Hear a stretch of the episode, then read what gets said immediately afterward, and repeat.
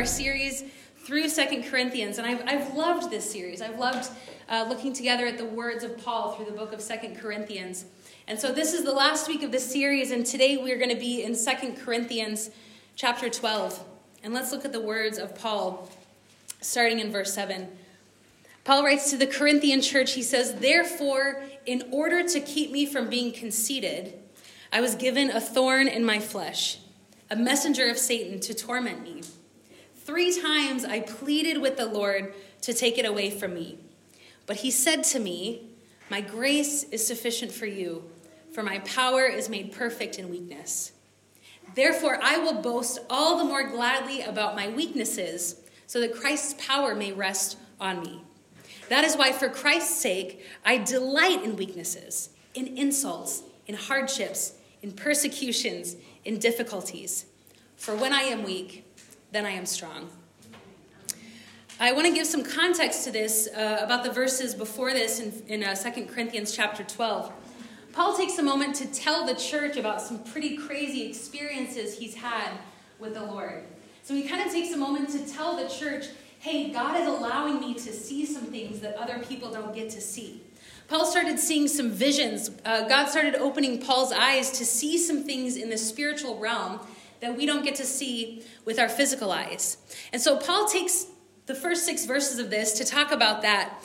But then Paul lets us know that as he is receiving more from God, he's also being reminded of his weakness.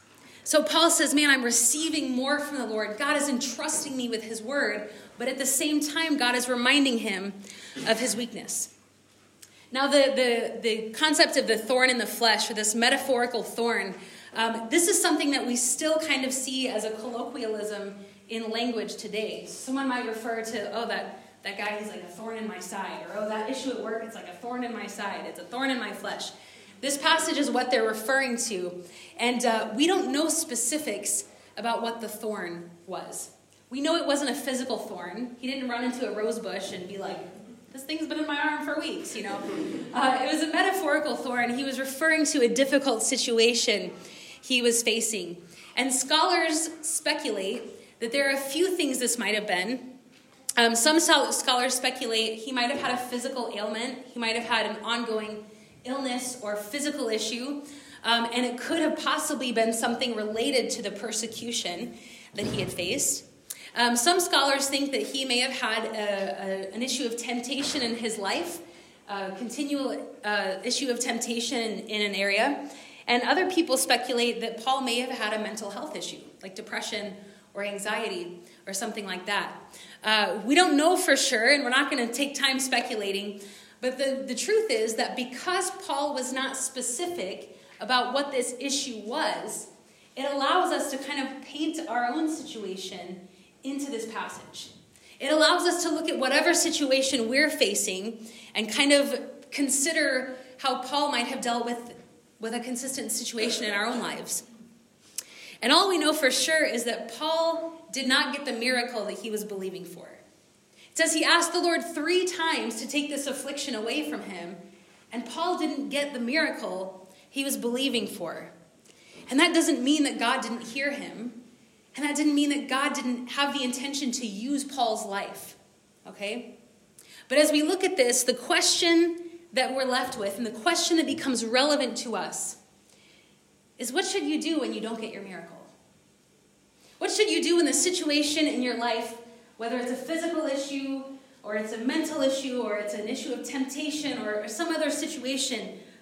What do you do when you ask for God's help and you don't get the miracle that you're asking for? I want to consider Paul's words today and, and suggest to you that there's three things we need to do when we don't get the miracle we're asking for. And the first is that we need to keep praying.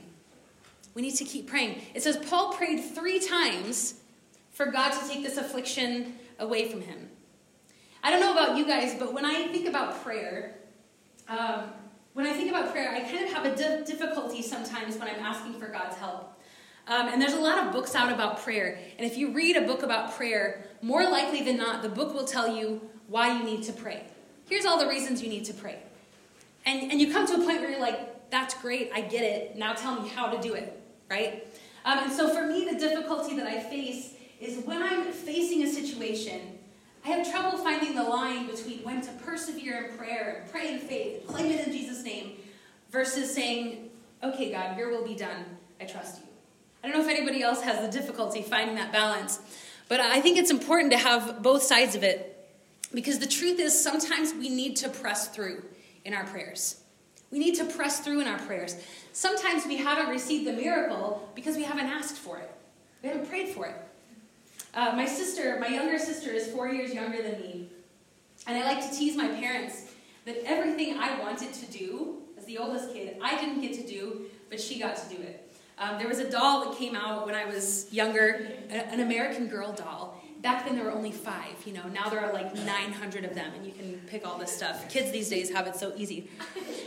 But I was desperate for an American Girl, girl doll. I wanted one for Christmas. I knew exactly the one I wanted, and there were all these accessories. I wanted Molly, you know, if you know the American Girl doll, she had the braids and the beret. I never got an American Girl doll. But a few years after I wanted one, my sister got an American Girl doll for Christmas. She got the bunk beds that went with it, and the dollhouse, and the little dog, and all this. Like, I went to my parents and I was like, why did she get this and I didn't? And you know what the problem was? She asked for one, and I didn't. I didn't ask for one, right? But I was frustrated that I didn't receive what I didn't ask for, and because she asked for it, she got it. So sometimes when we're facing a situation in our life, we look at the Lord and we want Him to intervene, but we never ask Him to intervene. We never ask Him to come through in our situation. We just sort of assume He'll do what He wants. But the Bible is clear that we need to keep pressing through in our prayers even when God seems to be silent. There's a really cool story in Daniel chapter 10. Uh, Daniel was a prophet in the Old Testament, and there were several occasions where someone would have a, a vision or a dream, and Daniel would interpret the dream. God would give Daniel the answer to interpret the dream or the vision. And in Daniel chapter 10, there's this moment where Daniel receives a vision from God and he's like, God, what does it mean? I need you to give me the answer. And God is silent. And it says, Daniel, for three weeks, he prayed and prayed to receive the answer from God. He didn't eat, he didn't drink water. It says that he didn't use any fragrant lotions, which probably means he smelled bad, okay? So for three weeks, Daniel kept pushing forward in prayer. And after three weeks, he has another vision where a messenger from the Lord, an angel comes to him in a, in a vision. And the angel says to him, From the first moment that you prayed, three weeks ago, God has heard your prayers, and God's been working on your behalf. And the messenger from the Lord said, I was on my way to you with the answer, but there was spiritual opposition. There was a battle that was fought in the spiritual realm.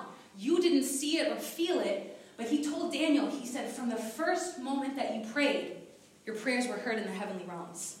And there was a spiritual battle, and because you kept praying, the answer came to you.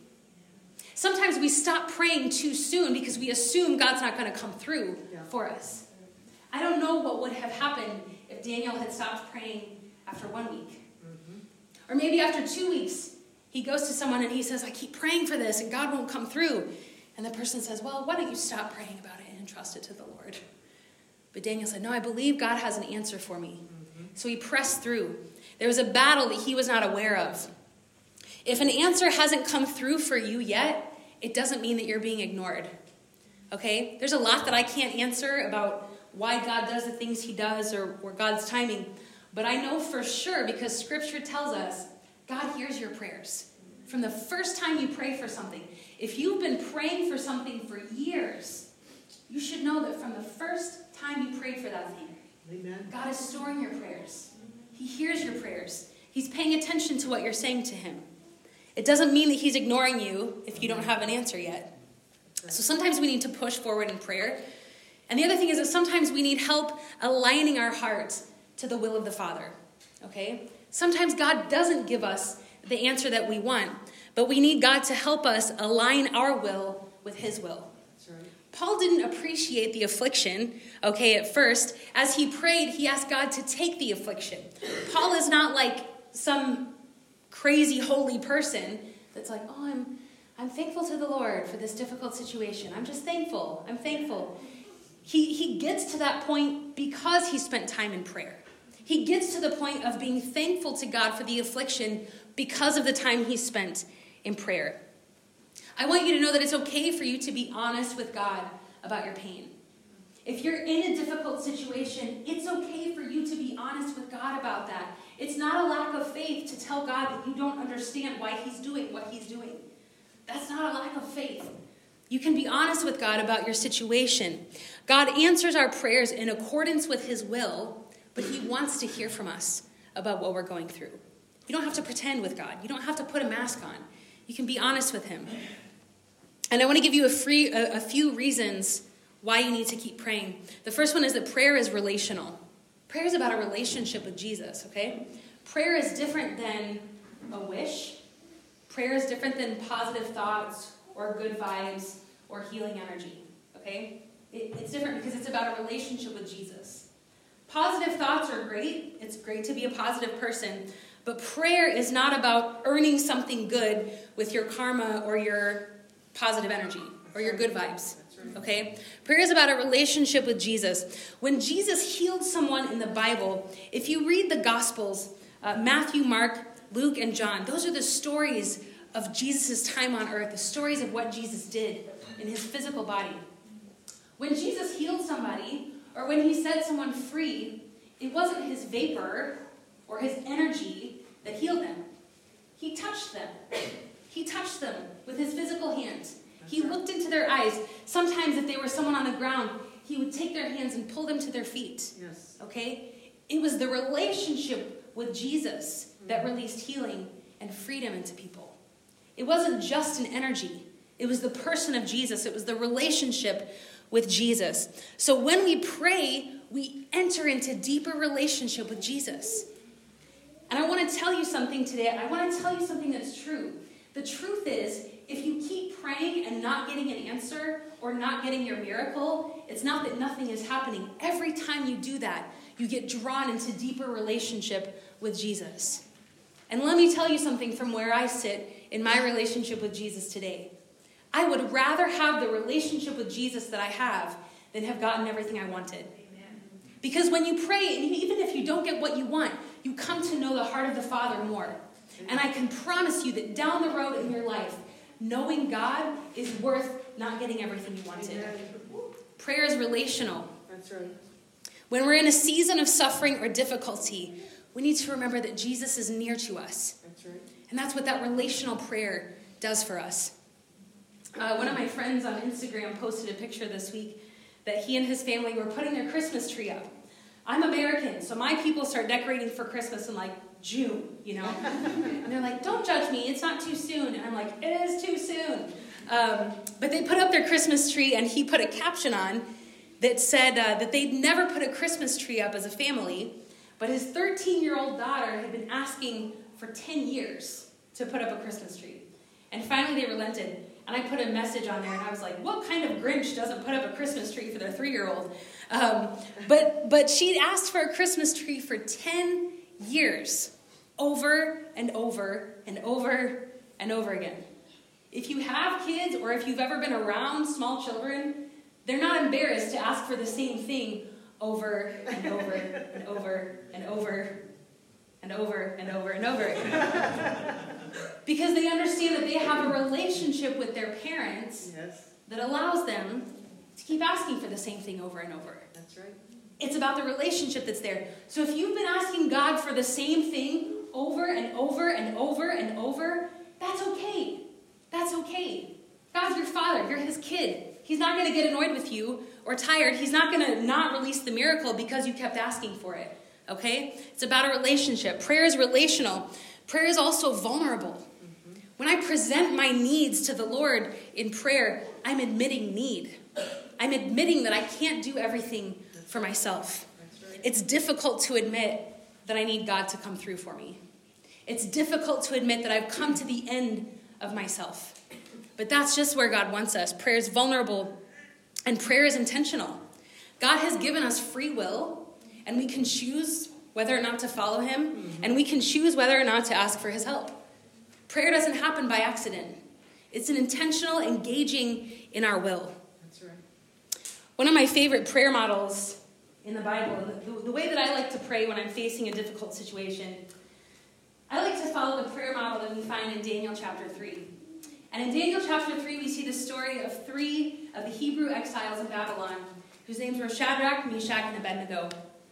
And they were faced with a situation where the king said, I've built this great statue of myself, and you will bow to me. And these three men who were exiled in Babylon, they said, We can't do that. We've made a commitment to be obedient to the Lord and to worship no one but God. So we can't do that. And the king says, Well, I, have made a law that you'll be executed if you don't bow to me. And they say, We understand that. We're willing, we're willing to, do, to deal with that.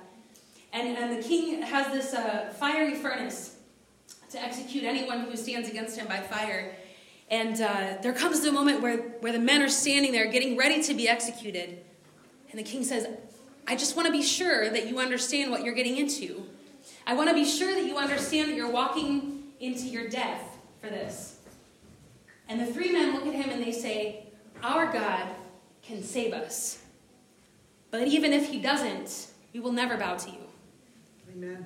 Our God can save us, but even if he chooses not to, we will never bow.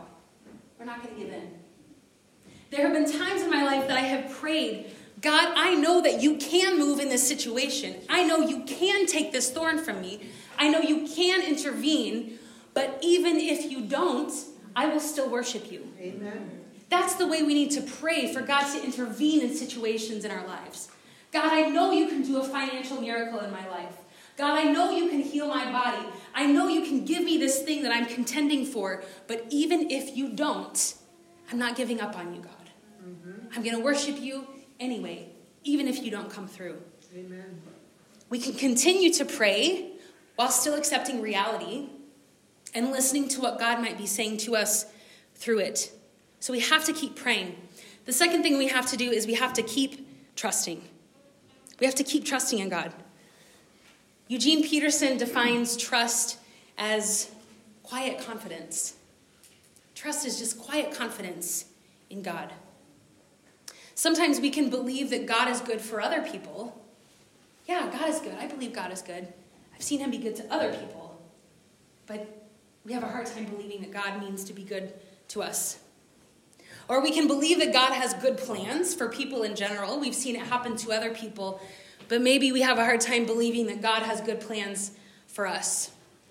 We have trouble with this quiet confidence in God. I love Psalm 112, 6 through 8, uh, where it talks a little bit about the righteous. The righteous are people who follow God, who are doing their best to be obedient. It says, Such people will not be overcome by evil. Those who are righteous will be long remembered. They do not fear bad news. They confidently trust the Lord to care for them. They are confident and fearless and can face their foes triumphantly. Those who are righteous do not fear bad news. They confidently trust the Lord to care for them.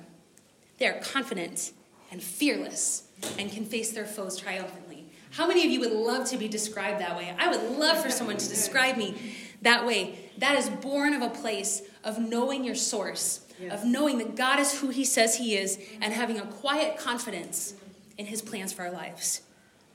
When we don't receive our miracle, we trust that we are not forgotten. Trust that we are not forgotten. I want to say to you today God has not forgotten about you. Amen. God has not forgotten about you. Often, when someone comes and they say, Pastor, would you pray for me? I, this is going on. Da, da, da. One of the things I love to pray over people is God, remind them that you have not forgotten about them. When we trust God, we remember that He's not forgotten about us. Psalm 139 says that God is with us in every moment. The psalmist said, When I sleep, when I get up, when I have a good day, when I have a bad day, when I'm being obedient to God, when I'm sinning, no matter what, God is always there. He's always paying attention, and He's always hearing me. We trust that we are not forgotten. We trust that God is a good God regardless of our personal situation. No matter what I'm going through, we trust that God is a good God. It's difficult to suffer when you're a believer because there's something in us that feels like, uh, like we should be exempt from suffering as believers. we're following God. We're following Jesus Christ. We're sacrificing things to follow him. Things should be going well for us. And what's even more difficult is when we suffer because we're doing our best to be obedient. When we get passed over for a promotion at work because we're trying to operate by Christian integrity and other people who are cheating their way up and taking advantage of people, they get promoted and we don't. Or when we're in a relationship with someone we care about and we let the relationship go because we trust Jesus and we're trying to be obedient to Jesus and letting that supersede our personal pleasure for the moment. When, when our finances suffer and we have the opportunity to steal or to cheat and we don't, and because we make that decision, we suffer financially. This is a difficult place yes. to be in. And in these moments, we have to continue to trust. Mm-hmm. We have to continue to trust. And sometimes that looks like saying, God, I don't get it. I don't understand your ways. And this feels really unfair, but I'm going to continue to trust you. In Mark chapter 9, uh, there's, there's a story where a father comes to Jesus and his, his son is sick. His son is dealing with some spiritual oppression. And, uh, and the father comes to Jesus and he says, My son needs help. He says, Jesus, if you can, if you can, please help him. And Jesus looks at the guy and goes, Do you know who you're talking to? he says, Of course I can. You know I can. Jesus says everything is possible for him who believes. And the dad looks back at Jesus and he says, I believe, help my unbelief. I believe, help my unbelief. In the same breath, this dad says, I believe, but also I kind of don't believe. I want to believe, but I'm having a hard time getting there. Or I, I believe in my heart, but I can't quite get there in my head. This is one of the things that keeps people from becoming Christians, is that they say to themselves, there's a lot of stuff about this story that sounds really great, and freedom in Jesus sounds amazing, but I, I can't quite get there intellectually. That's what this guy is saying. He's saying, In my heart, I, I believe this to be true. There's something in me that's convincing me that this, that this is true, but I can't get there intellectually. I believe. Help my unbelief. Sometimes we have to say something in order for our heart to get the picture. Okay? Sometimes we have to say, God, I trust you, even if we don't feel like we trust Him. I have to do that. Sometimes when I pray, I have to say, oh, God, I don't understand, this feels unfair, but you are good, and you are faithful. Sometimes I don't believe it in my heart when I say it, but I say it anyway. Mm-hmm. Okay? Sometimes we say, God, I trust you. Help my distrust. God, I believe. Help my unbelief. I believe you are good. Help me that I don't believe you are good. This man models for us that sometimes trust is saying the thing, saying truth, even though our heart is not quite caught up to it yet. The plans and the purposes of God are not for us to know in our timing. But the word says that if we do our best to follow Jesus, God's got our back. That doesn't mean everything's going to go well for us. That doesn't mean we're always going to be rescued from the situation we're in. But it means that God will not see our pain wasted. God will not see our pain wasted. So Paul says, hey, if you haven't gotten your miracle, you need to keep praying, you need to keep trusting, and you need to keep going. You need to keep going. Throughout Second Corinthians, Paul reminds us over and over again that our weakness is not a problem, for God. In fact, our weakness is an opportunity for God to display his power. Amen. And over and over again throughout his letters to the churches, Paul tells us not to give up. He calls this perseverance. Keep going, he says. And what it means is simply this don't give up on Jesus because of your situation. Don't give up on Jesus because of your situation, because listen, the only hope for your situation is Jesus. Right. It's not going to help your situation to walk away from Jesus. Your life's not going to be any better if you give up on Jesus and walk away from him because Jesus is the only chance you have of getting through your situation. He's your only shot at making it. That's right. If you walk away from Jesus, you'll still be in your situation and then you'll be alone. Jesus is the only hope for your situation. Amen. Paul says, don't give up. Keep going. Yes. Persevere. Yes. See, Paul was living in this confusing moment where he's having these very deep spiritual experiences. And at the same time, he's praying for something and God's not coming through. And sometimes we think the closer I get to God, the easier it's going to be to have my prayers answered. You know? Well, if, if I do this for God, then I'm going to kind of build some collateral in my spiritual bank account, and He's going to come through for me when I need Him to come through for me. But what Paul understood is that God had a greater plan for him. And the further Paul went into the depths of God, the more God said, okay, you need to rely on me.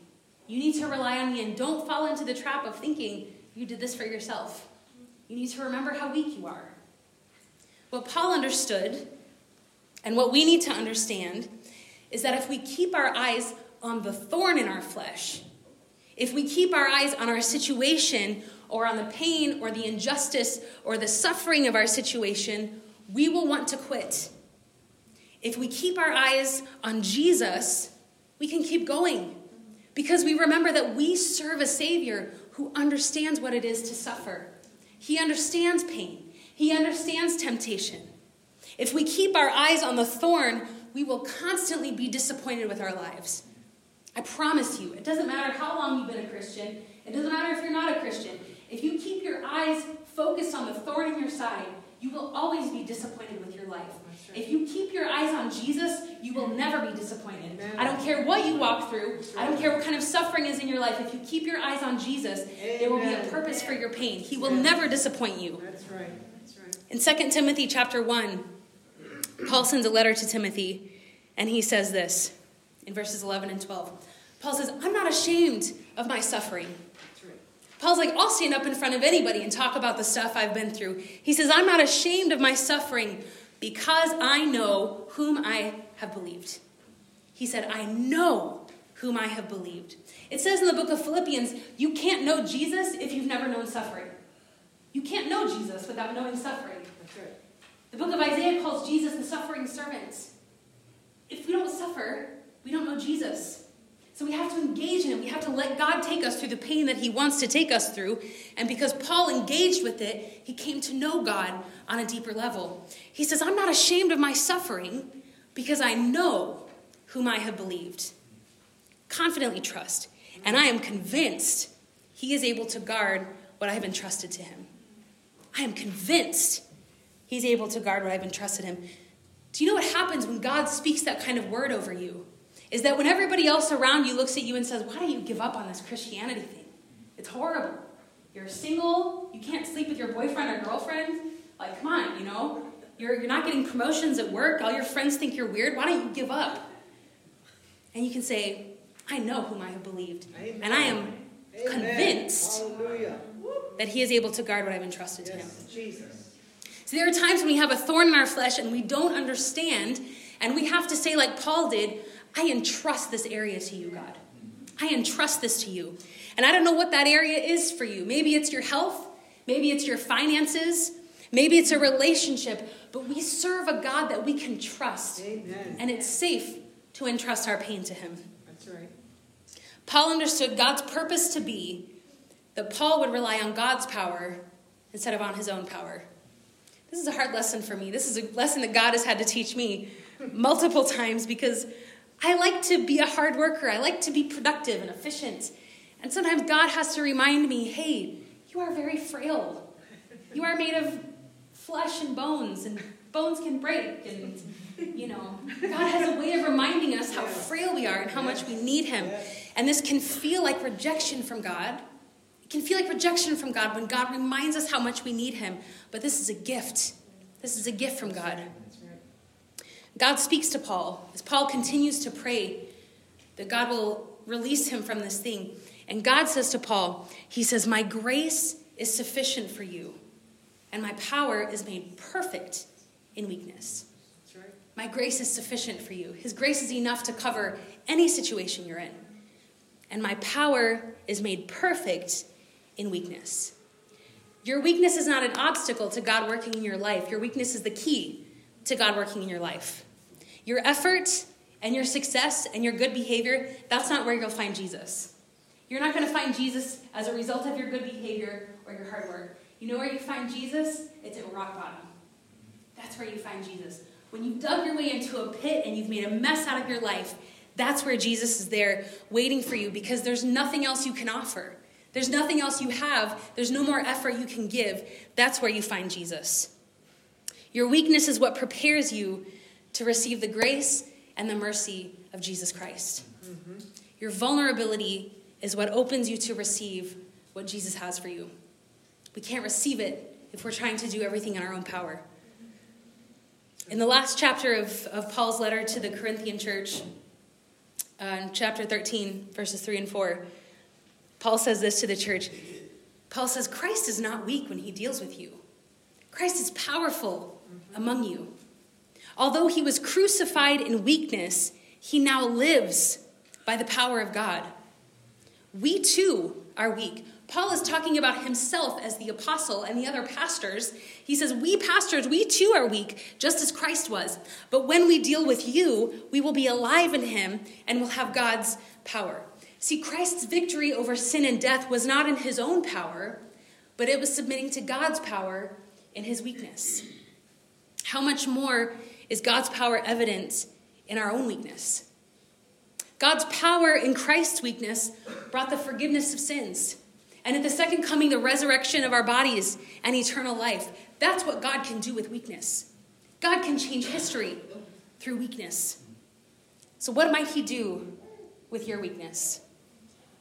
What might He do with that situation in your life that's a thorn in your flesh that you can't seem to get deliverance from? That issue in your life that makes you feel weak? How might God's power be displayed in your weakness? The cross of Jesus Christ is a stark reminder that God works not in my ability or my talent or my efforts, but in my weakness. That's where God power is, God's power is found. The truth is that when I come to the end of my efforts, and when I'm backed into a corner and I have no way out, that's where Jesus is ready to meet me. That's where Jesus is ready to meet me in my moment of my greatest weakness. And what I've learned about Jesus is that brokenness is a gift because brokenness opens us to receive what he has for us. And we can make the choice when it comes to brokenness. We can choose to live in a place of brokenness and keep ourselves soft before the Lord and acknowledge our weakness and acknowledge our reliance on Him. But if we decide to kind of build a fortress around ourselves, God's going to break us because He loves us. God's going to bring brokenness to us if we don't engage in it ourselves. He does it because He loves us. He wants His power to be made evident in your life. Would you stand with me this morning? Hey, this is Kelly, lead pastor of the Bridge International Church. We hope you enjoyed this week's message from the Bridge. If you'd like more information about the Bridge, or if you'd like to get in touch with us, visit us at thebridgeparis.com.